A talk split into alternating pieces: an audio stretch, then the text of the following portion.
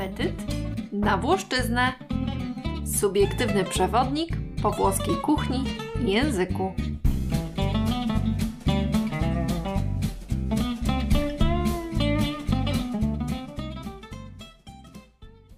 Bohaterkami dzisiejszego odcinka są dwie siostry, choć raczej nie bliźniaczki.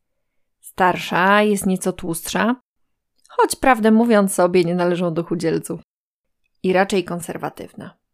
Młodsza ma ognisty temperament i szturmem zdobywa świat. Sama zmieniła się zresztą znacznie pod wpływem Neapolu. Choć urodziły się w Abruzji, ostatecznie obie zadomowiły się w Rzymie. O kim mowa? Poznajcie dwie klasyczne pasty ze stołecznego regionu Lacjum o wdzięcznych imionach Gricia i Amatriciana. Zarówno Gricia, zwana też Grisią, jak i Amatriciana, pieszczotliwie nazywana Matricianą, prawdopodobnie narodziły się w miejscowości Amatrice. Choć w przypadku tej starszej istnieją również teorie wskazujące na Rzym lub, co tłumaczyłoby jej nazwę, na niewielką wioskę Grisiano. Miejscowość Amatrice w owym czasie należała do regionu Abruzji, zatem pierwotnie zarówno Gricia, jak i Amatriciana były daniami kuchni abruzyjskiej.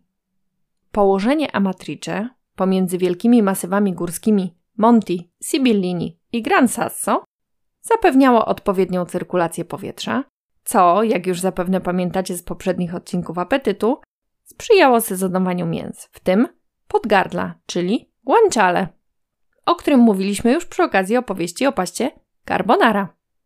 Trudno się zatem dziwić, że Amatrice słynęła z wysokiej jakości mięsa wieprzowego, co znalazło odzwierciedlenie w charakterze obu bohaterek dzisiejszego odcinka. To właśnie guanciale bowiem jest podstawowym składnikiem obu dań. Ich przygotowanie należy rozpocząć od pokrojenia suszonego podgardla w paski i usmażenia go w chrupiące skwarki.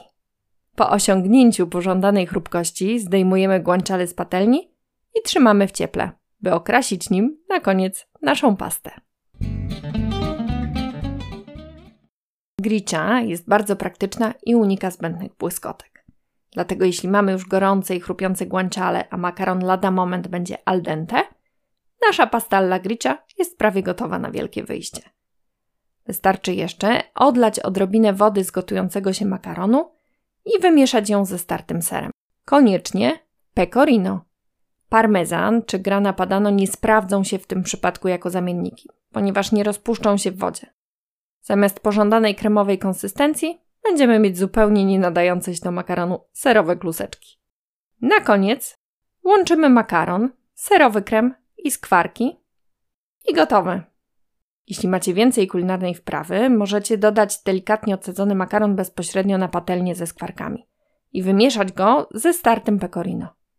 Ta metoda jest nieco trudniejsza, ponieważ makaron należy tak odcedzić, by pozostało w nim jeszcze trochę wody, którą następnie energicznymi ruchami połączymy z serem w kremowy sos. W przypadku Amatriciany sprawa jest tylko nieco bardziej skomplikowana. Wraz z guanciale na patelnię dodajemy ostrą papryczkę peperoncino. Po zdjęciu skwarków wlewamy na patelnię pomidory, świeże lub z puszki, lub passatę pomidorową i gotujemy do uzyskania zadowalającej nas gęstości sosu.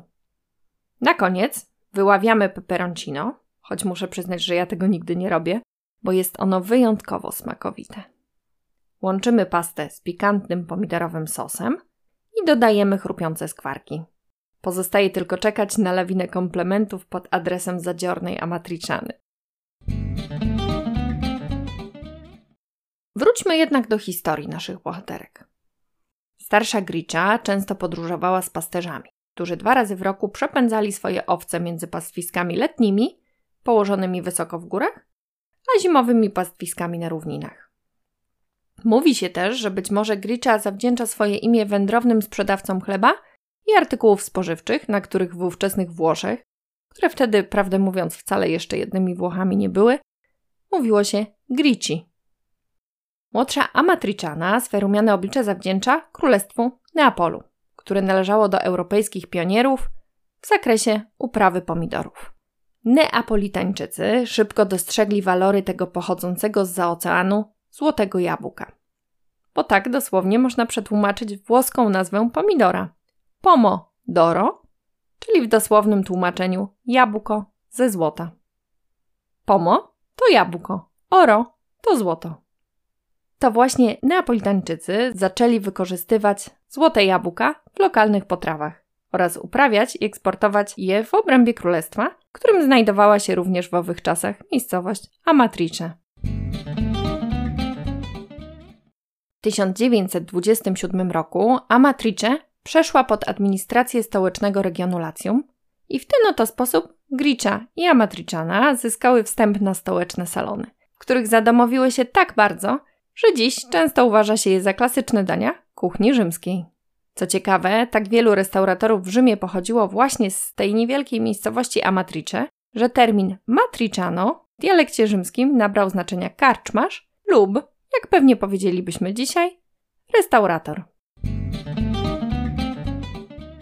Również w czasach współczesnych Gricia i Amatriciana radzą sobie wyśmienicie, ciesząc się uznaniem miłośników włoskiej kuchni na całym świecie. Choć trzeba przyznać, że skromna Gricia często chowa się w cieniu sławy młodszej, temperamentnej siostry. To właśnie Amatriciana w 2020 roku uzyskała ważne odznaczenie gwarantowanej specjalności tradycyjnej Unii Europejskiej. Sława Amatriciany została zresztą wykorzystana również w słusznej sprawie, gdy w 2016, a następnie ponownie w 2017 roku rodzinne miasto obu sióstr zostało niemal doszczętnie zniszczone przez silne trzęsienia ziemi, restauratorzy na całym świecie dochód ze sprzedaży pasty Amatriciana przeznaczyli na odbudowę Amatrice.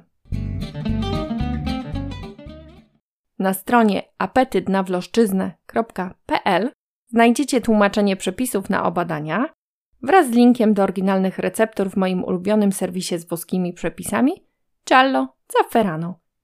Nazwa ta w dosłownym tłumaczeniu oznacza żółty szafran. Koniecznie spróbujcie obu dań i dajcie znać, która z sióstr skradła wasze serce.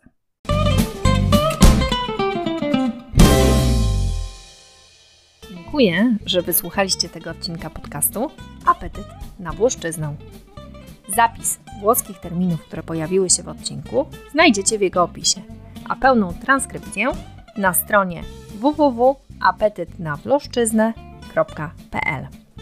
Jeśli chcecie podzielić się swoimi refleksjami lub zaproponować temat na kolejne odcinki, możecie pisać do mnie na adres apetytnawłoszczyznę@gmail.com lub kontaktować się przez profil podcastu na Facebooku i Instagramie. Jeśli podcast Wam się spodobał, nie zapomnijcie dodać go do obserwowanych i podzielić się nim ze znajomymi, którzy również mają apetyt na włoszczyznę. Kolejny odcinek już za 2 tygodnie. Do usłyszenia. Karolina Iskierka.